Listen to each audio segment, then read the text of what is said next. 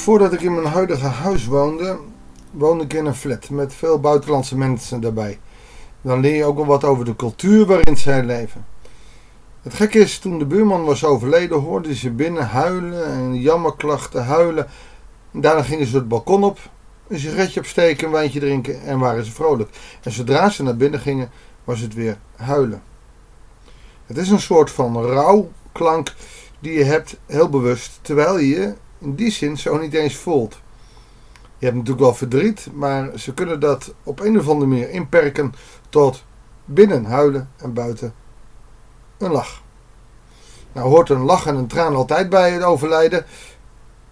Maar ik moest daaraan denken toen ik in het huidige verhaal las dat als Jezus zegt: het meisje is niet dood, ze slaapt, dat ze niet lachen, maar Jezus zelfs uitlachen.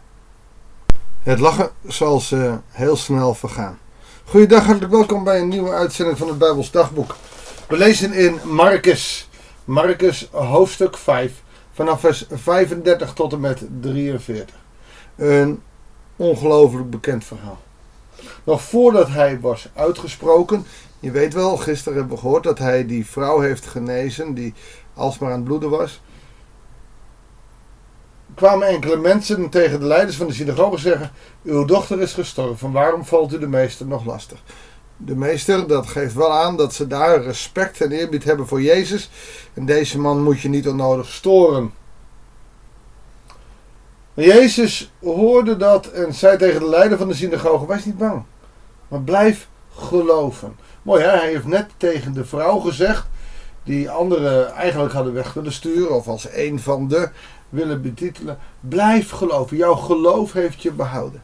En dat is meteen een van de zinnen die, die uit dit gedeelte voor mij blijven hangen, die ik aan je wil meegeven. Blijf vasthouden aan je geloof. Je geloof zal je behouden. En er stond niemand toe om met hem mee te gaan, behalve Petrus, Jacobus en Johannes, de broer van Jacobus. Ze kwamen bij het huis van de leider en van de synagoge aan en zagen daar een groep mensen die luid stonden te huilen en te weeklagen. Hij ging naar binnen en zei tegen hen, waarom maken jullie zo misbaar en huilen, huilen jullie? Het kind is niet gestorven, het slaapt. Je kunt daar verschillende dingen over zeggen. Je kan over de dood spreken. De dood is niet de dood zoals wij hem zien. De dood is een slaapperiode. Voor Jezus zo de mogelijkheid om daaruit te halen.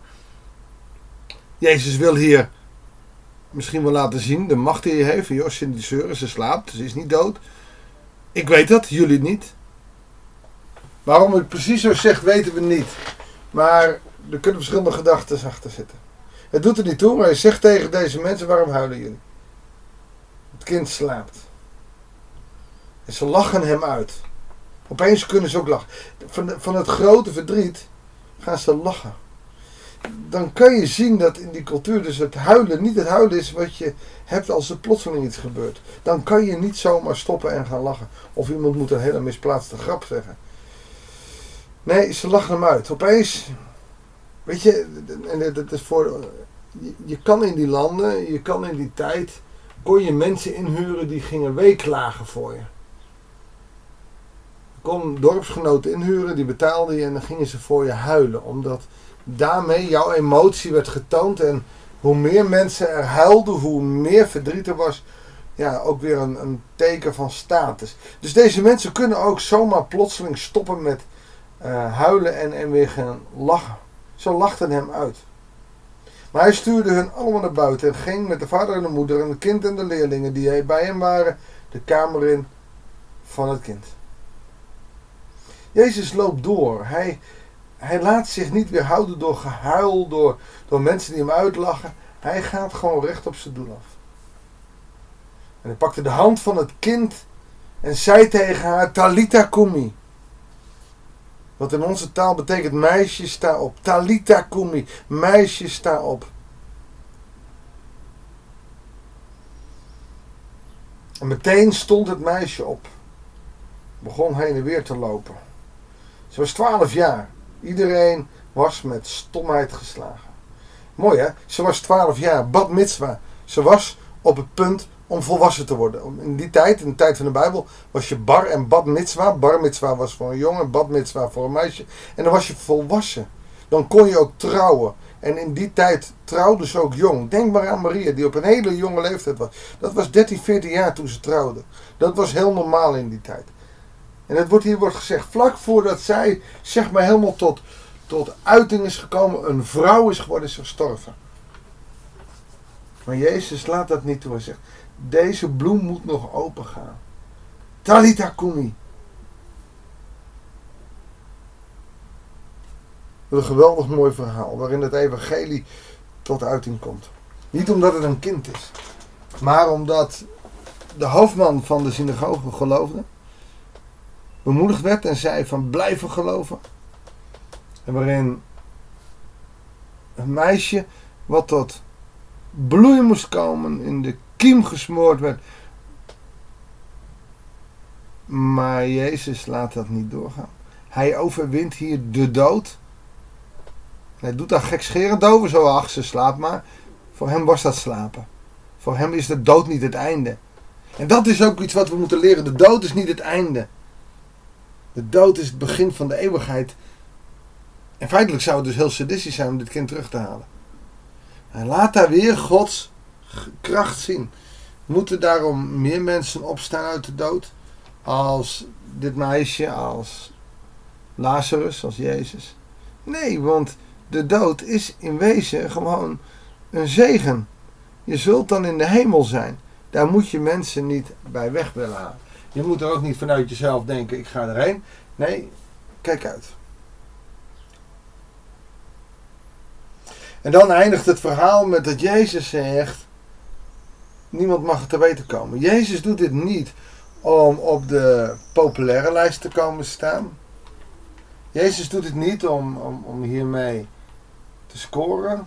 Hij weet dat mensen het gezien hebben. En hij heeft zoiets. Het evangelie moet langzaam gaan. Als het te snel gaat, dan krijg ik tegenslag. En dan krijgen we heel veel moeites. En uh, zo, zo zegt hij, geef er wat te eten en hou het nog voor je. In, in de Bijbel heet dat het Marcus geheim. In Marcus hoor je het vaker. Jezus zegt niks zeggen. Het is omdat Jezus niet te boek wilde staan als een uh, goochelaar die maar even een trucje deed waardoor je weer kon leven, wanneer, wanneer je weer kon lopen of kon zien. Al die wonderen daarvan, zegt Marcus, zei hij, Jezus zei daarvan, zeg maar niks. Ga naar de uh, priester, laat je rein verklaren, maar ga het nou niet zo verkondigen. Want dan gaat het verkeerd. En dat is natuurlijk een paar keer goed verkeerd gegaan. En Jezus wist ook wel aan wie hij dat vroeg. Want stel dat jij bent genezen of, of dit meisje, ja, dat kan je toch niet voor je houden. Allereerst stuur je de ingehuurde jankers even weg. En vervolgens heb je zoiets van, weet je wat, uh, dit gaan we de hele wereld vertellen. Niet alleen het dorpje waarin ze wonen, maar ook nog in de hele wereld. Want je bent zo gelukkig, je bent zo blij. Maar Jezus zegt, doe dat nou maar niet. Want hij wilde niet als tovenaar gezien worden die alleen maar kwam om mensen te genezen. In dit verhaal, in deze twee verhalen, gaat het ook niet om de genezing. Daar gaat het om het geloof. En, en, en ik denk dat je daar rekening mee moet houden. Heel veel mensen gaan dan meteen zeggen, zie je wel, Jezus genas. En dat deed hij met heel veel. Het gaat hier niet om de genezing. Het gaat in je geloof heeft je behouden. Dat is de centrumtekst in beide gedeelten. Dat is de oproep aan ons. Niet om nu allemaal genezingsdiensten te regelen, maar om te blijven volharden in ons geloof. Laten we daarvoor bidden. Heere God, wil ons sterken in ons geloof. Wil ons kracht en moed geven om te blijven geloven. Zodat we kunnen volharden en dat we dicht bij u mogen blijven leven. Ook wanneer het moeilijk gaat in ons leven. Ook als we soms met de dood voor ogen staan. Leer ons te blijven geloven in Jezus' naam. Amen. Ik wens je een hele goede dag. Denk er maar eens over na. Ik wens je een goed weekend. En ik hoop je volgende week weer te zien en te horen met Bijbels dagboek. Oh nou ja, ik heb gehoord, nou is er met de iPhone weer een probleem. Nou doet hij het weer niet. Ik hoop echt dat het probleem snel wordt opgelost. Het spijt me als het weer zo lastig is. Ik hoop snel een nieuwe app te hebben, zodat iedereen weer volop en volgende moet kan blijven luisteren. Dankjewel, het ga je goed en tot volgende week.